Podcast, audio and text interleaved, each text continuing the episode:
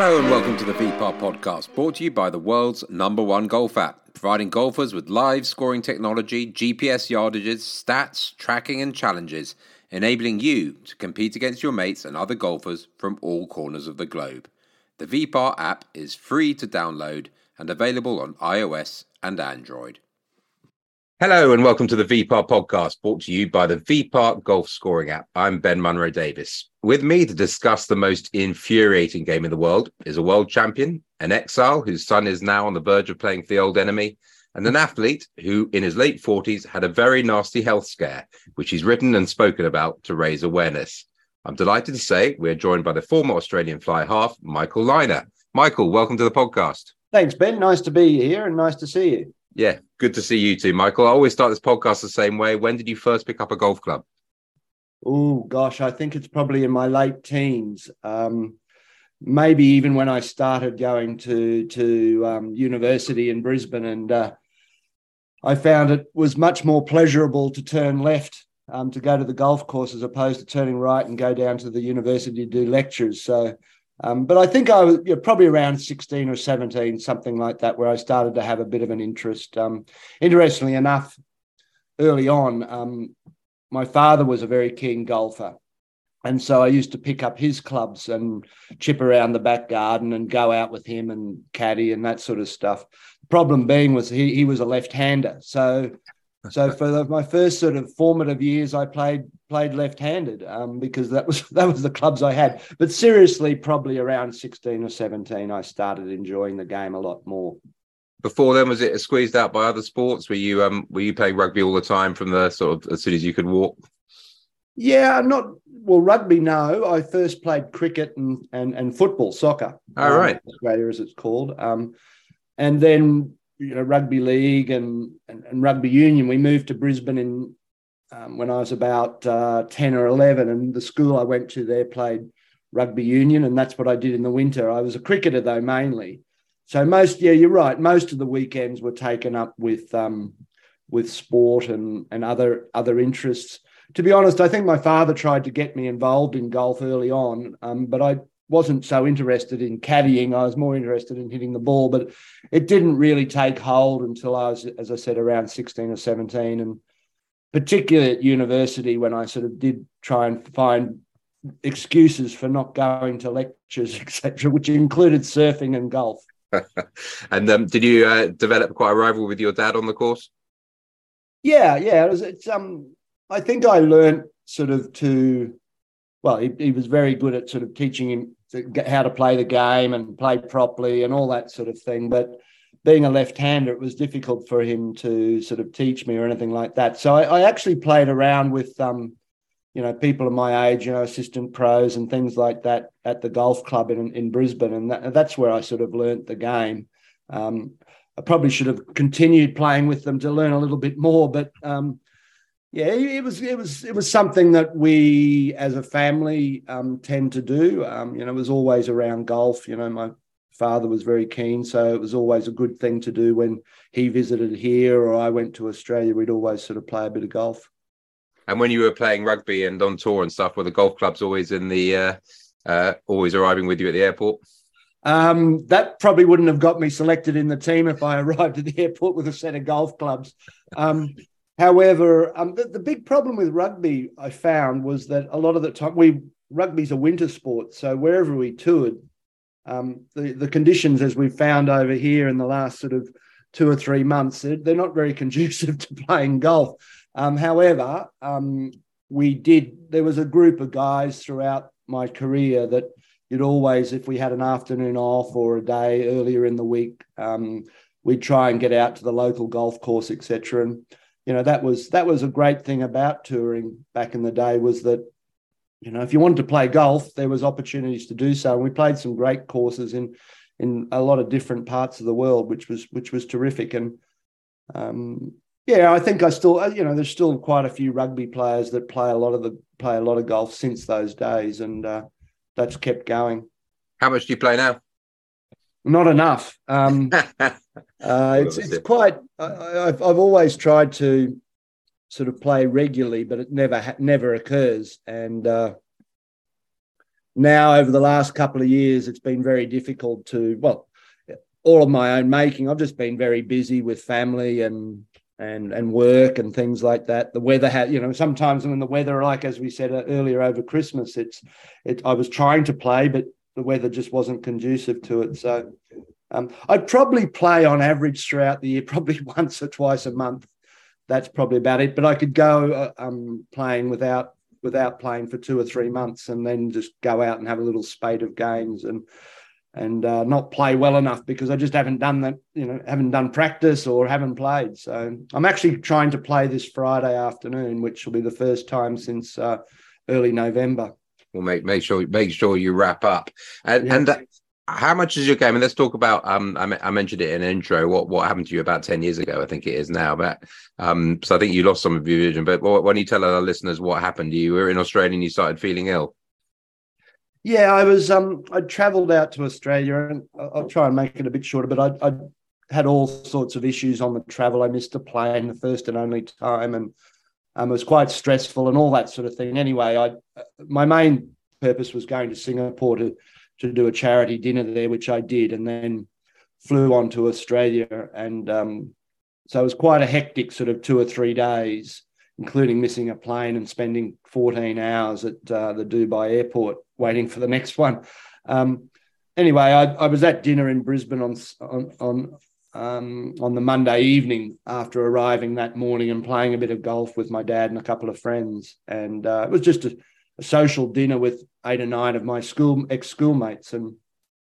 Um, basically, uh, somebody. Well, it was a quiet night. You know, we'd had a couple of beers, a couple of light. I'd only had two light beers.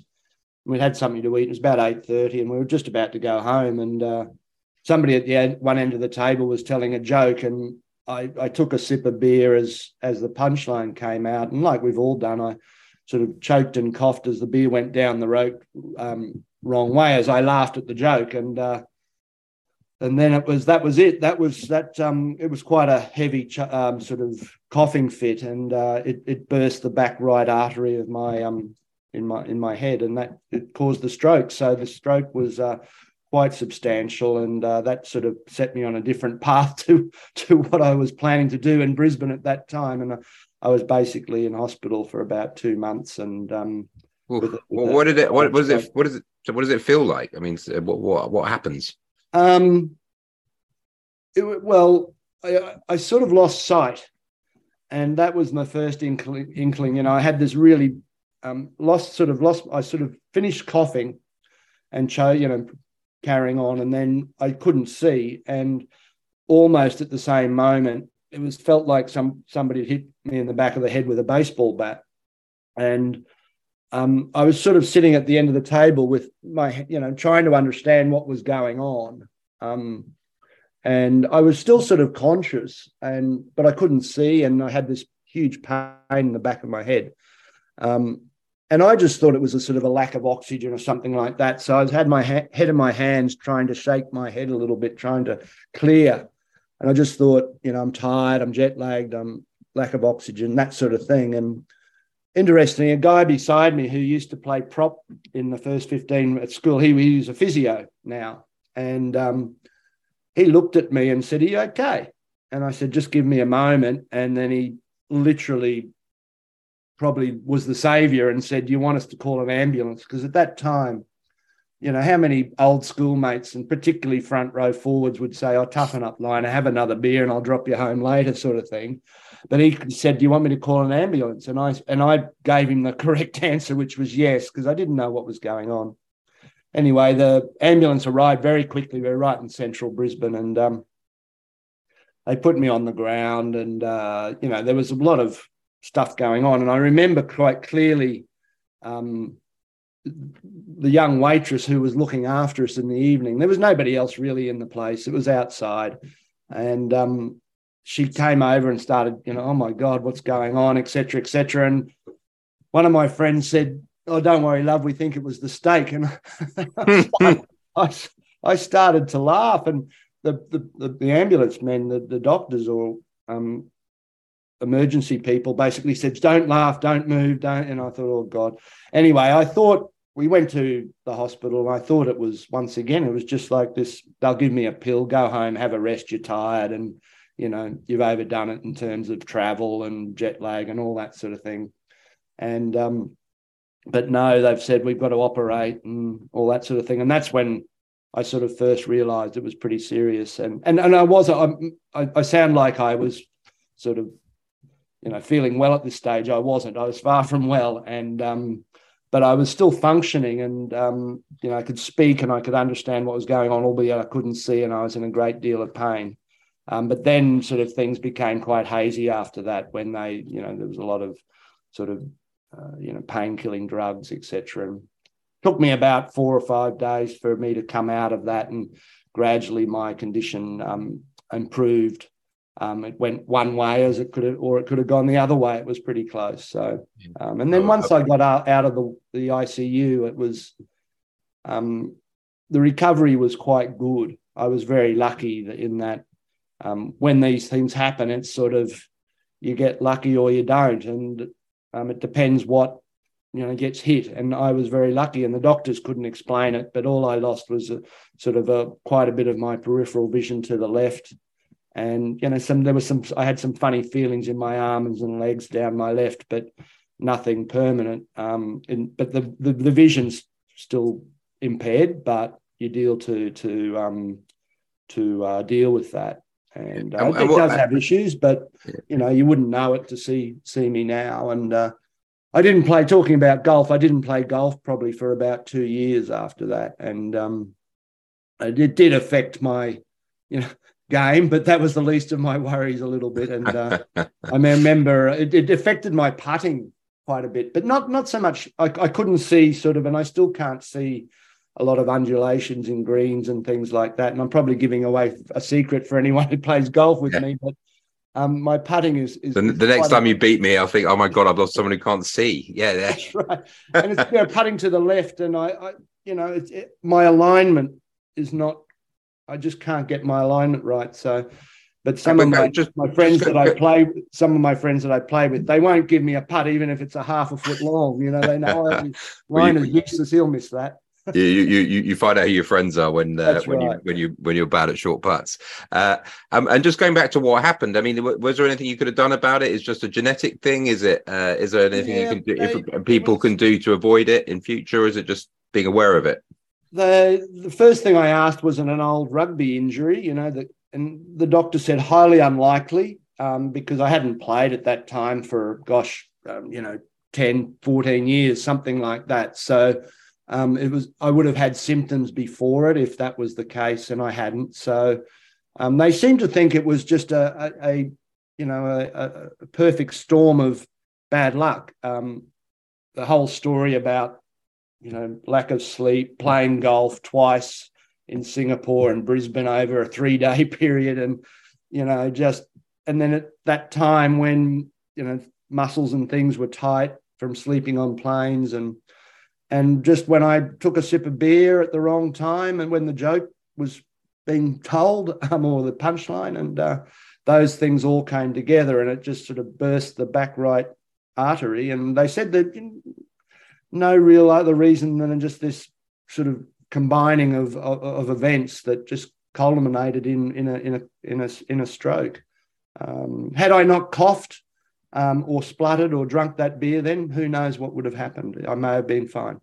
Yeah, and I, I guess the lesson is if you're feeling dizzy and something happens to your sight oh, yeah. or you get a headache, get to hospital. Don't mess about. Don't think Correct. it's uh... even even sort of things like you know migraines. If somebody suffers from migraines, that's you know got to get them checked out. You know, make sure that they're not signs of mini strokes to come, and uh, you know, so anything to do with that, don't mess around at all. Yeah, and uh, uh, did, did it change you as a person? It's, it's quite a traumatic experience, I imagine. Um, yeah, I, I've sort of been asked this question a lot, and I, I sort of I don't know the answer to it, but, but I always say that you know a lot of times when people have these sort of experiences, they say, "Oh, I'm going to live every day as it comes. I'm you know going to love, enjoy life, and all that sort of thing." I, I would like to think that I sort of did that a little bit beforehand. I I knew I had a pretty good life. I was pretty lucky, and I enjoyed things and that sort of thing. So I don't think I needed a stroke to remind me that, but that's what happened. So it did remind me. Um, and I, I, guess you know it it it I, it's maybe made me a little bit mellower. I think um, some people who know me now probably find that hard hard to uh, hard to understand. But it, in terms of every now and then, I get very frustrated about things. Um, you know, and I it's it's sort of that that sort of comes out. But um, you know, because you go through highs and lows, and sometimes the the highs are very good and the lows are very bad. And uh, you know, I, I don't think I really suffered that too much before the the stroke. But understanding that and understanding your body and what you have to do and when you're going into those sort of periods is is quite important. Trying to maintain that equilibrium a little bit better rather than going up and down all the time. So, um, no, you, I, you know, yeah. I hope I'm, I'm just you know what it did do, I help, I think, was help me understand a little bit of the importance of you know the family around me and all that sort of thing. But um, I, I sort of knew that was pretty important beforehand. As I said, I didn't really need the stroke to remind me of it. Yeah, and finally, I mean, uh, do you have to go for checkups now, or your medication and stuff like that, or is it just a sort of distant nightmare? Yeah, um, well, it's it's sort of over. I think this is the eleventh year now, and um, but yes, I I I, ha- I have um, medication that I take every day, and um, I monitor things pretty closely. And if any, and I haven't had to go and visit um, um, a specialist or anything recently, touch wood. But um, as I said earlier, if there's anything that sort of starts to go a little bit AWOL, um, I certainly make sure and go and get it checked up really quickly. That's happened a couple of times and I've made sure that that's what I've done because I, you know, don't want to go through what I went through before, and tried to be a little bit healthier as well around what I eat and you know what I drink or don't drink and that sort of thing. So just a, you know keeping exercise, but uh, everything in sort of moderation is a good thing. But yeah, monitor it, monitor it very closely, and as I said earlier, don't mess around with things. Go and get them checked. Yeah, well, I think more golf is the key. That's the, the yes. my, my, main medical advice. Um, obviously, we're going to talk a little bit about rugby, but we can talk about it. I mean, obviously, you played uh, very successfully, and then you've been an analyst uh, for a long time. But you're sort of involved in the game now through your two sons. Um, h- how's that experience uh, watching Louis and Tom follow in your footsteps? Uh, it's really, um, it's quite rewarding, actually. Um, you know, even when they were at you know younger ages and at school and that sort of thing. It was I always really enjoyed watching them play. I've got three boys. Um, Nick's still he's 16 now, and so he's he's going that way as well. He's, oh, right. He's a little player. So, but I enjoy watching him play. Um, Louis has been out injured for quite a bit of time, um, frustratingly for him and for all of us. But he's due to come back pretty shortly, I hope. And um, Tom's out in Australia, and um, doing very well there. Their season's just about to start out there, so hopefully um, he'll get his opportunity. Still only 19, he's with the Queensland Reds there. So, um, but yeah, very rewarding and very um, enjoyable to watch. And I, but I'd be saying that if it was, you know, if they were playing for you know whoever, um, as opposed to being professional rugby players, I really just enjoy them um, playing team sports and enjoying themselves. Um, that's the main thing. Um, and, and how's how's how's their experience of because they're professionals and you uh, I think you retired just before professionalism came in, but you're a, you're an old fashioned amateur working and uh, training in the evening. Yeah. Uh, how's their experience of, of, rugby compared to yours? Yeah, pretty different. give it that, but you know they're, they're, they're getting well paid for it for young kids. Um, but it's a hard you know it's a hard life, and as we speak now, I'm very pleased that you know, Louis is upstairs here at home. He's doing an exam, a university exam. So I'm very pleased that he's sort of, after a couple of years of deferring, that he's decided, you know, I do need to um, understand what I'm going to do after rugby finishes. So he's opening up his options by studying economics at university. And so I'm very pleased with that. Tom will hopefully follow in those footsteps. Um, it's very easy for young kids who, from, you know, 17, 18 years of age, straight out of school, go into these environments and high performance and and you know get get rewarded pretty well monetarily wise um, but it's a short career and you've got to realize that there's things to you've got to have things to do afterwards so it's about giving you a, yourself as many options as you can um, so they've i think you know louis has realized that and um, nick being at school still i hope he realizes it you know you having you've got to have options for yourself. You know, you just don't back yourself to do one. And and do you do you think it's in a way less fun for them than it was for you? I mean, it's it's pretty serious now, isn't it? It is pretty serious, but I you know I still think they have have their fun. I mean, for us, it was it was it was a hobby, really. You know, we had to, as I mentioned, I went to university. I worked during the week and then trained at night and played for Australia or Queensland on the weekends. It, and you'd be back at work on the Monday morning, and it's hard to know, I tell my boys and others that now, and it's hard to understand that life, but that was just what it was. And while it was deadly serious, um, we we you know there was, um, you know, touring was a big part of it. It was the one thing that rugby could give you that other sports couldn't really give you was this this touring, whether it be on an amateur level or right up to an international level. And you know, I was very fortunate to have done a lot of that, and that was great fun. And those sort of friendships that you forge and memories on those sort of things is fantastic. But they're, you know, like Louis has got different memories. You know, winning the winning the premiership at Twickenham and scoring two tries by the time you're 19. That's a pretty fond memory as well for the young guy. So, you know, it's it, it, they're different. It's a different environment, but you know, so it is at in all parts of society. You know, everything's changed, and and that's good you know that's good. You know, it's got to move on. We can't always go back to when I played. You know, you know, forty years ago, whatever it was. This is what we used to do because it's not relevant oh. today. That's the privilege of being a father. You are allowed to do that. Yes. Uh, and uh, I mean, and we've talked about strokes and stuff like that, and obviously, um, head injuries is a big issue uh, looming over the game. Uh, uh how's that as a father and watching it and seeing maybe some of your contemporaries as well suffering now? I don't know. Um, uh, is that something you talk about with your boys?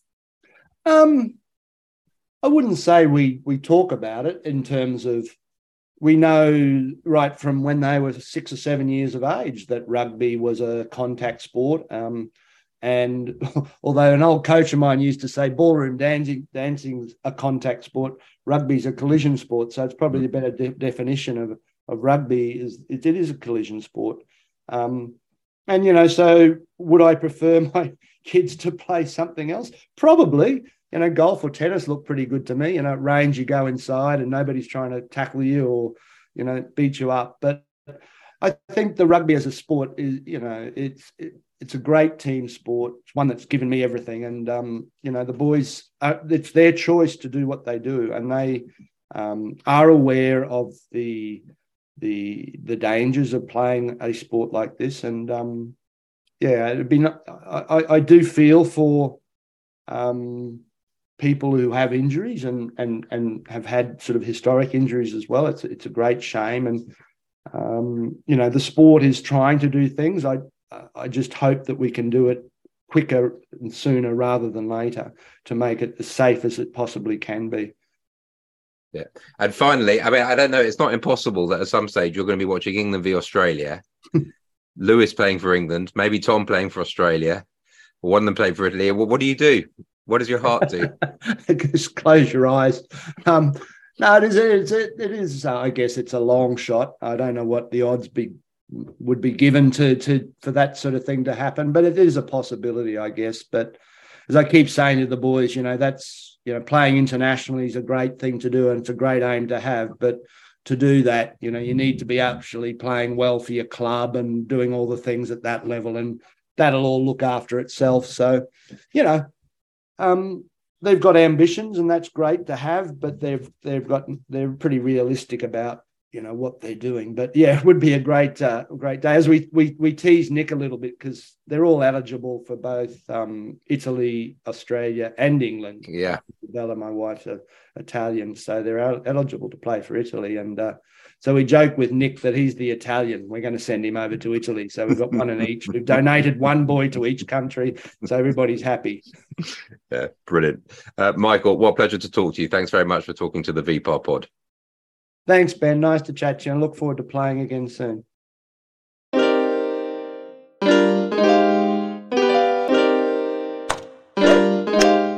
That's all from us. You can find more episodes on our podcast feed. But for now, thanks for listening to the VPAR podcast, brought to you by the slickest golf app in the game.